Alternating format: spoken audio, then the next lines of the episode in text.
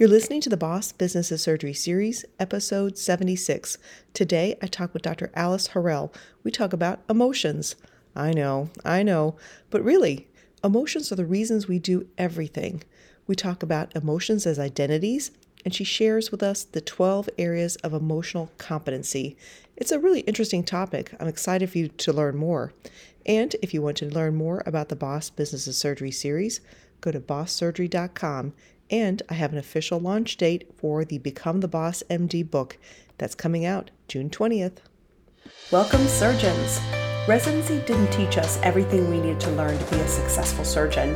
While we spent our time caring for patients and learning how to operate, we didn't learn how to advocate for ourselves or navigate our career.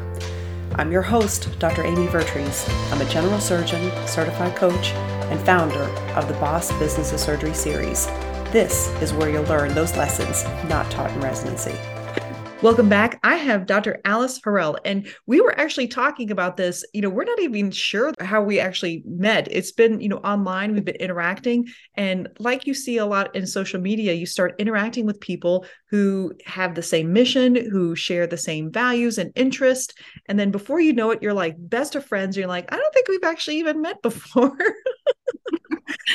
so so dr Horrell, i'm so happy to have you on here. Um, and in fact you're actually from you know somewhere near where i live right now which is pretty amazing uh, how small of a world it is. But i know that you're in oregon right now and i know that you're an emergency room physician um, but you have transitioned your career and i'm curious tell us a little bit more about yourself. Yes. So i'm alice Horrell. i'm emergency medicine physician by training. However, two years ago, actually to the month, um, I decided to step away from clinical medicine. Kind of the short story is that after COVID and mothering two small children and being married to an emergency physician, I was just in a job that no longer served me when I really took some time with coaching to kind of figure out what what to do. So I stepped away from clinical medicine and started down the path of uh, becoming an executive coach.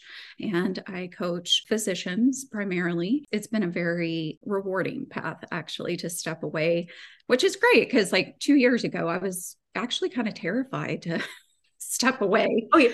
I love how you like dismissed all relatively big things too. You know, this is so entertaining how we do this. The fact that, you know, you're a two physician family in the time of COVID. And I know you told me like two of your nannies quit then you've lost your mm-hmm. babysitters and then the times of covid I, I, mean i think that your story is actually representative of a lot of what some people have had to go through which is impossible situations. We have jobs that are more difficult. We have staffing shortages. We had you know a global pandemic. We have childcare critical access you know just you know everyone's normal life was disrupted. And you know i i think that your story specifically just you know how do you manage you know to do all the things when life demands much more of you than the job does? And this job that we work so hard for then you find like this just doesn't serve me anymore. I mean i think that a lot of people are actually going through that exact scenario that you're describing Yes, they are. and I think that's actually, you know, we've seen the statistics about women leaving their careers uh, and the exodus of women from medicine, which I think is a huge tragedy because we we bring so much more to the table, but we just have a set of circumstances right now that we have to work within, um, which was very hard for me to accept. Don't think that I got there easily. I now, to awesome. be fair, 100,000 physicians have left the workforce. That's 10%. And we all, you know, definitely agree that, that women tend to have this second shift syndrome and be you know, more bearing the child rearing duties and things like that, too. So, certainly women are disproportionately affected. But, you know, this is definitely an, an epidemic that is going to impact all of medicine if we're not careful. A hundred percent. I agree with you. And I think that a lot of that kind of has to do with moral injury as well. The changes in the way that our systems are doing medicine and it, it's impacting everyone for sure. But yeah, I I had to sit with myself, and um, actually, my coach was pretty critical at helping me see like what are the facts of what you have what do you value and how do you want to live your life?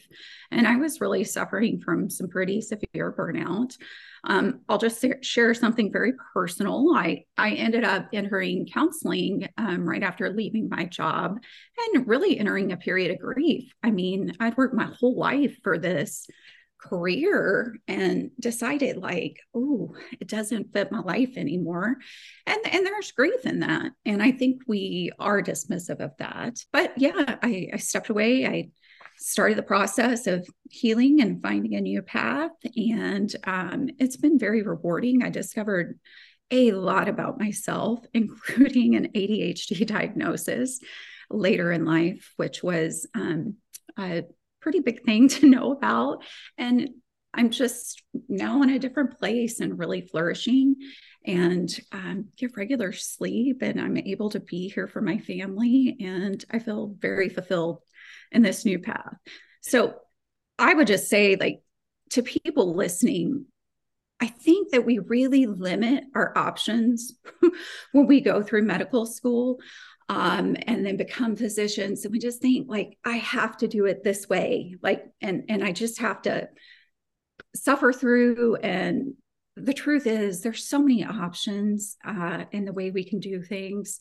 Um, part-time locums, um, there's non-clinical opportunities to use your skills. There's so many options. Life's short. It's not worth being miserable and unhealthy. I couldn't agree with you more. And I think that we're seeing that a lot is that, you know, really the only power that we have as physicians is to have these flexible pathways and careers and really define what we want and what we, you know, what works and what serves us in our life and our life ever changing. But you know and i'm glad that you mentioned you know the grief associated with it because you know like to leave the medical profession when you've worked so hard for it. And you know with us as overachievers we adapt and we bend and we bend and we bend until eventually some of us do break. Um, it's it's a difficult to navigate that you know and, and give up something that we've worked so hard for. And of course there's going to be grief associated with it. It makes of course huge sense for that to to be occurring. Yes yes. And i think that was the one thing like we tend to dismiss our feelings. We tend to dismiss our own suffering, I think, as physicians, because we're taught to have that stiff upper lip. And uh, that's where being in counseling was great because she just named it. She said, You're experiencing grief. And I'll just point out that while I feel like I've done the majority of that hard grieving, it's something that you know, I don't want to minimize the loss of a loved one, but it, it is a similar process where I'm going it's a relationship. I mean, it, it, it's a marriage. yeah, it's a dysfunctional one. I mean, if you went down this path, you sacrificed a lot of yourself, mm-hmm. um, and really, you know, other things, special occasions you couldn't attend because you were in training or having to work. Um, but you know, every now and then I'll have a day where it's just like, oh my gosh, I'm really missing that. And I kind of have a hard day. Yeah. And then I I tend to rebound much quicker than I did in the beginning. Um, but that's because I loved my career. Okay. I never stopped loving emergency medicine. I just occasionally am like, gosh, I would love to do one more chest tube. or one more intubation on an upper GI bleed, or you know, uh, just I loved that kind of thing and you know i think that our our jobs you know really are can be like marriages. I mean we put so much invest so much time and effort into us and you know it goes both ways too. You know the job offers us something we offer something to the job but it becomes you know when it's an imbalance when we are asking the job to take something that we can't give ourselves or the job is asking something that we can't give that's usually when things fall apart. That's when any relationship falls apart is when you're seeking someone else to make you feel something when you can't or if they're asking more than than is reasonable to give i mean that's usually when it falls apart. Um, i wanted to go into like the whole thing that that piqued my interest about you in the first place which was you know we talked about um, emotional intelligence. And so you know we think iq we think this you know intelligence quotient but you mentioned that there is this emotional uh, quotient. So take us through a little bit of that work that you're doing now Yes. So um, EQ is something that I learned a lot about after my exit from medicine. I think we intuitively understand a lot of it, um, but I I really do think it's important um, to talk about. Um, you you mentioned IQ, so so much of our training kind of revolves around you know IQ, what we know. There's such a heavy emphasis, but I think um, Dr. Daniel Goleman was the one who kind of first brought this notion uh, to the forefront. Um, that EQ actually impacts our success um, and is just as important as our IQ.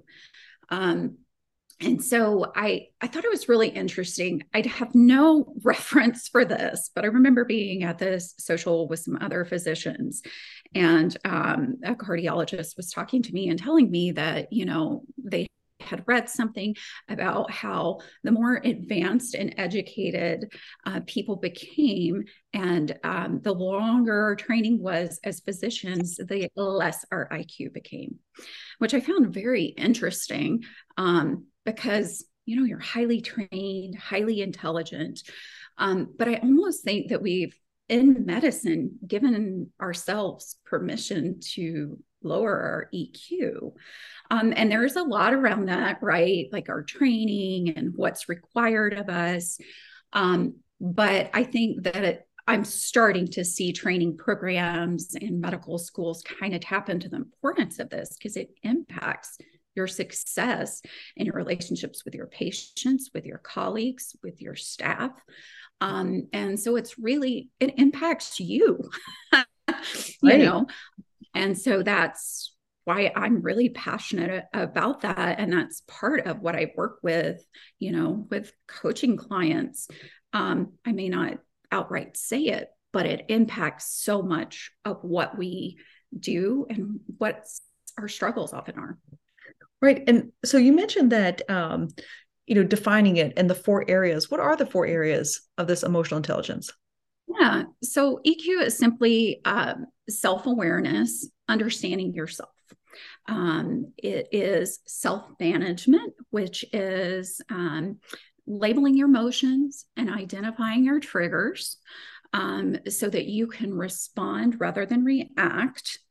Um, it is social awareness, um, or you can think of it as others' awareness, and being able to be empathetic being able to understand that there are other perspectives and be understanding of other people's perspectives.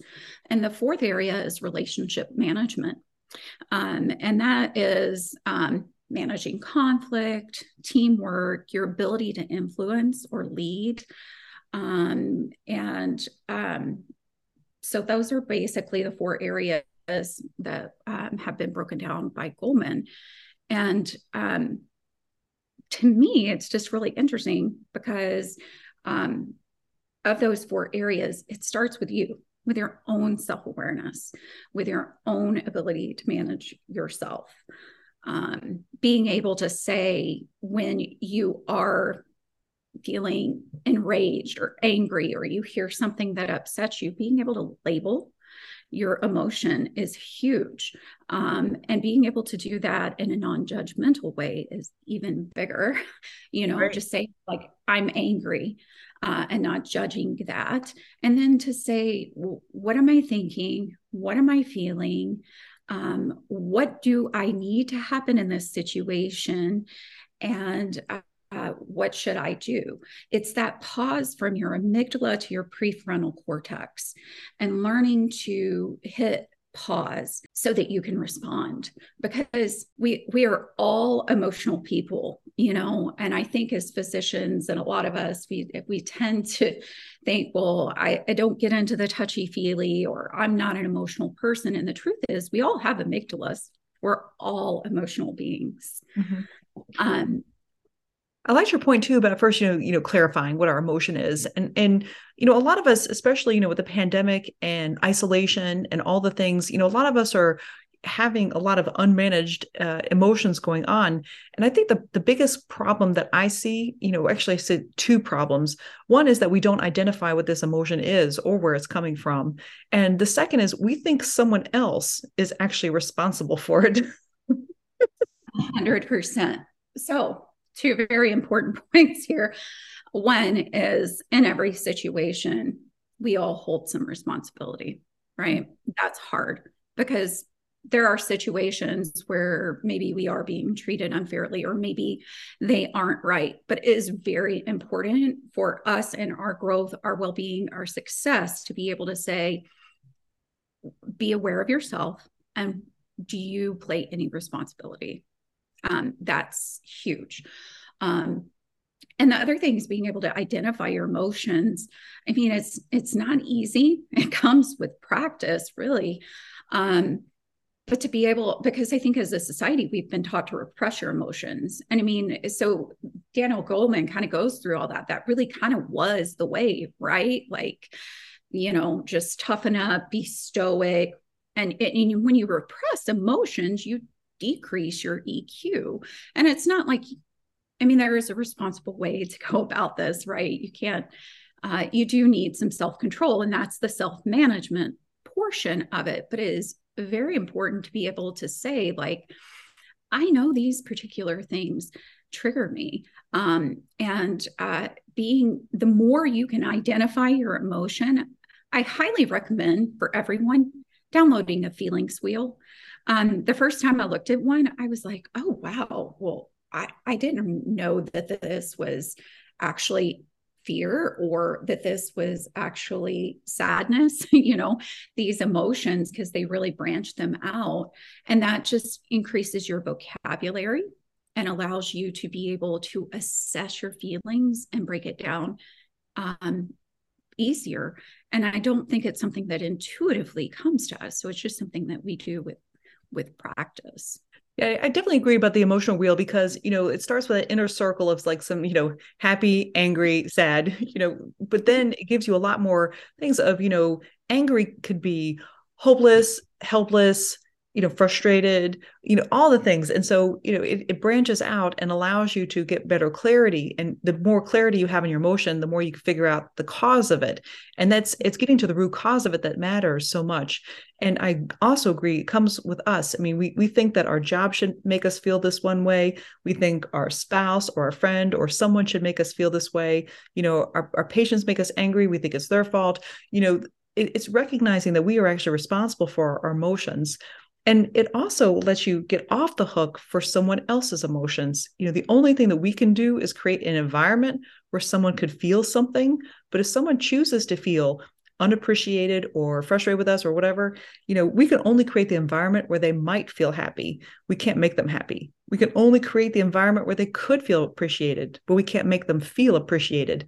And this is, you know, certainly a downfall that I've had in my own job of trying to make someone feel appreciated when they had in their head that they did not feel appreciated. So it didn't matter what I did, it was never going to change um, their emotion that they chose to have. I could only create the environment where it was possible. A hundred percent. And I think that that is so powerful when you begin to realize, like, um, you know, I'm responsible for my emotions. They're responsible for theirs. I'm responsible for my actions, and they're responsible for theirs um, because it, it really does alleviate a lot of uh, I, I've fallen prey to that too, you know, working so hard to just try to make sure somebody's happy, but you, you're, that's not your job and uh, that's their job. So that's even something that as I'm parenting, I'm trying to teach my kids, like, you know, hey, this is my i i have my emotions and you have yours and we're each responsible for them um, and we're also responsible for our behavior um, and so that's really important on so many levels in all relationships I completely agree. Uh, now, take us through like using this emotional intelligence. Um, you know how you mentioned that this helps you make these emotionally informed decision making. Like, how do how do we use this in real life? Yeah. So um, I think it's one being aware of what emotional intelligence is, um, understanding its self awareness, self management, being aware of others, and then managing um, your relationships. Those things highly impact your leadership abilities. It's been proven that it's like the key to being a good leader. Um, and it matters because I don't think, like, I didn't realize until I really started studying this and learning about it, how much it impacts our decision making. So, I mean, we have our conscience and we have our subconscious, and our subconscious impacts our decision making. So, when we're not aware of all the things impacting our behavior or thoughts, we're are we really making informed decisions? Are we really, you know, reacting or are we responding? Um, and so um, it's huge because your emotions impact your rational decision making. So um, it's and and it an example was because I was trying to make this make sense. Um, but um, in the book, Emotional Intelligence, um, it talks about like how, let's say you made a bad investment. You remember that feeling, right? There's a feeling associated when that investment went bad. Well, if you didn't have that feeling, and the next time you were trying to make some decisions around investments, you know, you may not make a better decision. Um, so all of those things combine um, to really make it something that um, we should be aware of um, and we should work on if we really want to be better at being good leaders and having good relationships. I've heard emotions, um, you know, do two things. Either, you know, they drive what we're going to do, so we feel motivated, so we do something, uh, but I've also heard it the other way of like everything we do is to create a feeling within ourselves. You know, like why did we become physicians? Because we wanted to, you know, feel accomplished and achieve. You know, why did we leave the, the, the, medical profession because well we don't want to feel the way we're feeling anymore you know there's all kinds of different ways to do this but it's driving us so much more than i think that we give it credit for and i think you know really building up the knowledge about that and you know i emotional um, intelligence is one book but i find brene brown's um, atlas of the heart to be even easier to read because she takes these emotions that sound kind of similar and or you know feel like we think are the same and you know gives clarity clarity to them. And i talked about this in the course um, it's complicated of you know the difference between guilt and um, shame. You know they both mm-hmm. feel kind of icky and it's usually after a complication you know but guilt makes us feel bad about the event but shame makes us feel bad about ourselves. And so some emotions lead us more to identify them with us and others just allow us to feel a negative emotion that you know is a little bit easier to see that we could actually be more equipped to have other people help us versus thinking that this emotion is something of who we are and therefore by identifying with it is much harder to overcome it mm-hmm.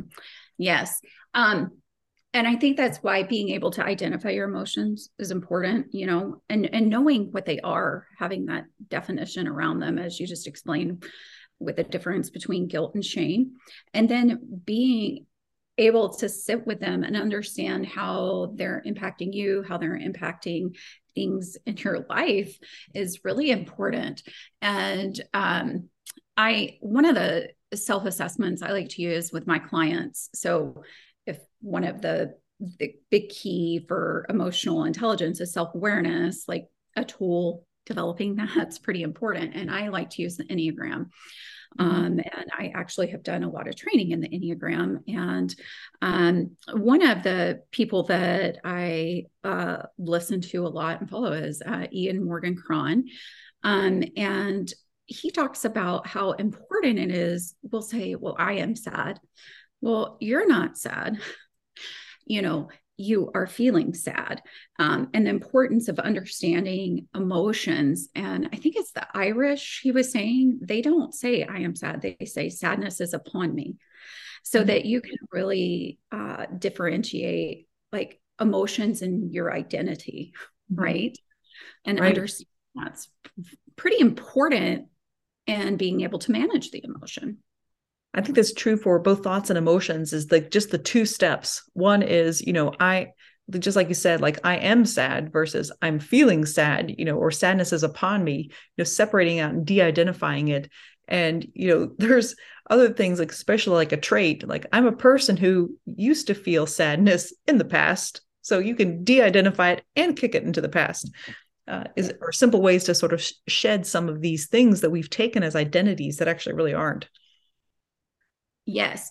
And it's, you know, a lot of those practices too are strengthening those paths between your amygdala and prefrontal cortex, which is we need to be in our prefrontal cortex if we want to respond rather than react. The amygdala just causes us to react and it goes so much faster than our prefrontal cortex. So the more we take time and we practice, it's why meditation um, works wonders. And if meditation's hard for you, just being mindful of being in the present um, moment, even if it's on a walk, um, like just turning off your phone. Uh, what am I seeing and smelling and feeling and those, those sorts of things? It really helps strengthen that pathway to your prefrontal cortex to allow you to make decisions from there. To just take that five second pause before responding to a situation um, which I think is really important because as physicians, you can kind of think of it as fast thinking, slow thinking. When you're when you're in fast thinking, and this is kind of a concept of EQ, you when you're in fast thinking, so you're in an emergency situation, and hello, emergency physicians, we're in those a lot. Surgeons, you're in the OR, something goes sideways, like you're you're in that fast thinking. You're just having to react to what's in front of you you're going to fall to your competencies, your EQ competencies. And so, whatever you've mastered is what is going to come out in those moments. When you're in the slow thinking and you can build your competencies and master more, you'll have more to draw from mm-hmm. in those times of fast thinking, so to speak. I like that you fall to the level of your competency. yeah it's, it's, it's true. it's um, true. and those areas just to kind of this kind of a long list but when you look at emotional intelligence there's actually this list of like i think it's 12 different things. I have them here. So it's self-regard self-actualization emotional self-awareness emotional expression assertiveness independence interpersonal relationships empathy social responsibility, problem solving, reality testing, impulse control, flexibility, stress tolerance, optimism, and happiness. And um, it's something you there are assessments and stuff you can do online if you want to find out. Everybody starts somewhere right? Everybody has some competencies and everybody has some weaknesses but if there's an area you feel like is tripping you up you really can in those times of um, you know being able to respond slower build them and then when you're in these stressful situations you will begin to default to those as well. Mm-hmm. And one thing I wanted to point out, you know, when you talk about the prefrontal cortex and you know, the everything does filter through our amygdala first. And if you are in a stressful situation and you have been for a while and your job doesn't feel safe anymore, your home doesn't feel safe anymore, it is so much harder to access and get past all of that too. You know, the ability to create that pause, the real the ability to dial down that that cortisol mediated response of all these things you know the, the ability to access the smart part of our brain is so much harder. And i think as you are you know getting out of a difficult situation is recognizing this is not something that's going to come immediately. It's going to take some time. Oh absolutely. Um, and i think it is important to understand what our triggers are um, because throughout our life, our amygdala has taken in information, and we all have lived different lives and have had different circumstances. So it's pretty important to know when you begin to sit and go, oh, well, this really isn't about this situation. This situation made me feel this, which made me feel really insecure. And, and maybe insecurity is a, a trigger for you.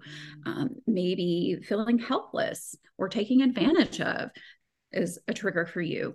And so being able to have those moments where you think about these hard feelings or these difficult feelings or uncomfortable feelings, which we just want to ignore a lot of times, the more we're able to quickly filter down to this was my trigger. Um, and maybe there's work for you to do on your trigger. And, you know, as you do that, and I would advise counseling probably for that, because it's probably based on something in the past, which coaches work present and future. Um, you become more emotionally intelligent and, and, and you feel more controlled in your responses and you build that stronger uh, pathway to your prefrontal cortex. Right. And what would you advise someone who you know consistently has you know a negative emotion? I think that the first step is just saying like what am i feeling what am i thinking just take it situationally what am i feeling what am I thinking? Am I getting in my own way? And uh, how should I respond?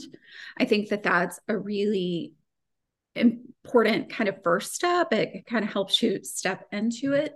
I think building on your self awareness uh, is a big part of it too. That's why I really love the Enneagram work um, because it's much more than a personality test. Personality tests are about temperances, uh, about preferences and temperament. Um, and the Enneagram really delves a little bit lower and goes into subconscious and your motivations for your behavior. And so um, when I coach people, I kind of take you through this Enneagram process where you understand more about yourself and then you'll understand why you're having these emotions and um, you'll see behaviors that become like rumble strips for you like oh i i'm over here and i'm being overly critical well that's a rumble strip for my enneagram type so i must be under stress what's going on um, and you're just able to build more awareness around yourself so I think self awareness is is the first and the biggest thing. We think that when we feel something negative, something has to happen too. oh, yeah. And I think like when it comes to like something negative is like sometimes you can actually just sit with it and not actually do anything. And you know, just like you said, with the self-awareness of, of saying that, you know, I can feel this and I can understand where it's coming from, and nothing actually has to change. Um, and and simply being aware of it is enough. And I talk to folks about, you know, sitting with it, you know then there's the alternative of resisting it which you know mixed results on that one. Um, there's transforming it to where you know again if you have this feeling of shame you know can i transform this into simple guilt which is a little bit easier to manage? I separate it from myself. And you know there is the uh, overcoming it altogether. It's like how do i you know neutralize this emotion to where i i can you know avoid you know triggering that feeling itself? But there's a lot of different uh, ways to approach it but the first thing is to recognize is like where does it come from? And I actually don't have to do anything yet. I can pause and not do anything uh, even though there's that sudden urge to to feel better. Right. Um, i actually think it begins with accepting it. When we feel something it's really important that we just non-judgmentally assess it. That's a mm-hmm. big thing. And accept it. I'm feeling shame. That can be okay you know it doesn't mean it's staying but when you make it something that oh it's got to change we can't you know it becomes inv- it can be invalidating. So validate yourself. It's okay. You know mm-hmm. we all feel these emotions and we feel them for some reason. And it doesn't have to mean something negative about who we are. Um, and so that's really i think the first step is to stop feeling shame about your shame or whatever it is it's accepting it and validating yourself yeah. like of course you would feel that way right yeah. um and and then you can work with that into something that is more positive for you it's not accepting and staying in it but just give yourself a moment to yeah. accept and say it's okay. Um, because that constant need to like oh we got to make this better right now like you're saying it, it, can be really invalidating. So just identify and accept it. Yes. and i think i mentioned to you on at some point before about the tarantula study which i found really interesting where they um, worked, it was a study they did with a group of people who were afraid of spiders. And so they had a tarantula and they broke down how they had the four four different groups respond. The first group just labeled and identified their emotion, um, fear. And the second group uh, worked on reframing their fear. The third group worked on uh, desensitizing their fear. And the fourth did like exposure therapy. And the people that overcame the fear um, and the people that ended up getting closest to the spider were the ones that simply just identified that they were afraid. Mm-hmm. And I think that's really powerful in understanding how important it is to identify and just accept what we're feeling. And I, I, completely agree too about not judging it either. Too, I mean, just because we feel something doesn't necessarily mean anything about us or the world or anything. You know, simple thought triggered something that made us feel something. Yes. Vibration in our body. That's about it. yes, and we all feel those things. Mm-hmm. Um, and how we choose to respond to it, it's up to us right mm-hmm. but it's it doesn't have to mean something bad about ourselves um, and so I feel like this is something we talk about more now. I, I, mean, I never really heard people talk about this 20 years ago. Oh, I completely agree. I think that it's definitely much more, you know, mainstream of, and of course, if this is like the motivation that we all have of either to feel something or we do something because we feel a certain way, you know, it makes sense to understand, you know, and expand our emotional, our EQ, if you will, um, to understand why we're getting the results that we're getting and to help us motivate to get different ones if we don't like what we're getting. And yeah along those lines so how does someone choose to work with you um, yes so you can um, visit my website cultivatingsplendor.com or you can reach out to me at cultivatingsplendor at gmail.com that's perfect. All right. Well, Dr. Horrell, thank you so much for coming on and sharing something that's so important with us. And, you know, I think that the more we can expand our EQ, I think the better off the world will be. Yes, I agree. For more information on the Boss Business of Surgery series, go to bosssurgery.com.